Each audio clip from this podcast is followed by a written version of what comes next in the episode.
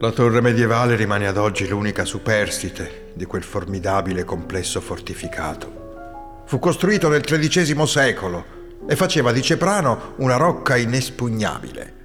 La costruzione delle mura traeva origine da quel fenomeno chiamato incastellamento, sviluppatosi tra il X e il XIV secolo. I centri abitati venivano inglobati dentro le mura per resistere alle scorribande saracene o alle guerre di confine.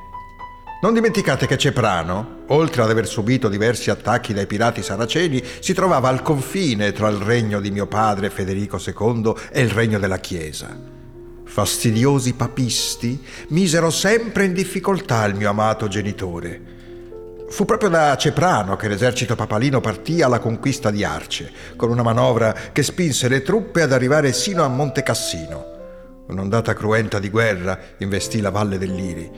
Ricordo il volto ricolmo di rabbia di mio padre quando dovette tornare di corsa per fermare l'avanzata pontificia. Nel 1229, approdato in Puglia, riconquistò i regni perduti, seppure dovendosi fermare di fronte alle invalicabili mura di Ceprano, dentro le quali il Papa e il suo esercito si erano rifugiati. Qui nel 1230, sul pianoro di Opria, distante la città, mio padre fu assolto dalla scomunica nella cappella di Santa Giusta. Credereste mai che una piccola chiesa sia stata teatro di uno dei più importanti compromessi del XIII secolo? La rocca traeva vantaggio da una posizione unica e strategica. L'alveo dell'Iri la racchiudeva da tre lati ed era tra i principali punti di forza della rocca. Giungendo verso il paese si rimaneva intimoriti dalle fortificazioni, costituite da poderose mura intervallate da tre massicce torri che dominavano il paesaggio.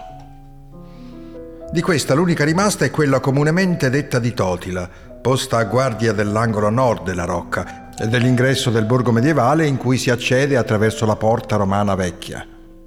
Dalle svettanti e turrite sommità era allora possibile vedere le porte della rocca munite di ponti levatoi, pronti ad abbassarsi sul profondo fossato attorno alle mura. Davanti ai miei occhi si staglia ancora la visione della via latina o romana che attraversando la città si dirigeva verso Roma, Caput Mundi. La torre, acquistata dal comune e restaurata di recente, ospita con i suoi tre piani destinati a centro culturale anche il fondo bibliotecario del giornalista Antonio Spinosa, donato dalla moglie al comune di Ceprano. Un luogo di guerra e scontri, trasformato in uno scrigno ricolmo di sapienza e conoscenza. Trovo che sia uno splendido messaggio.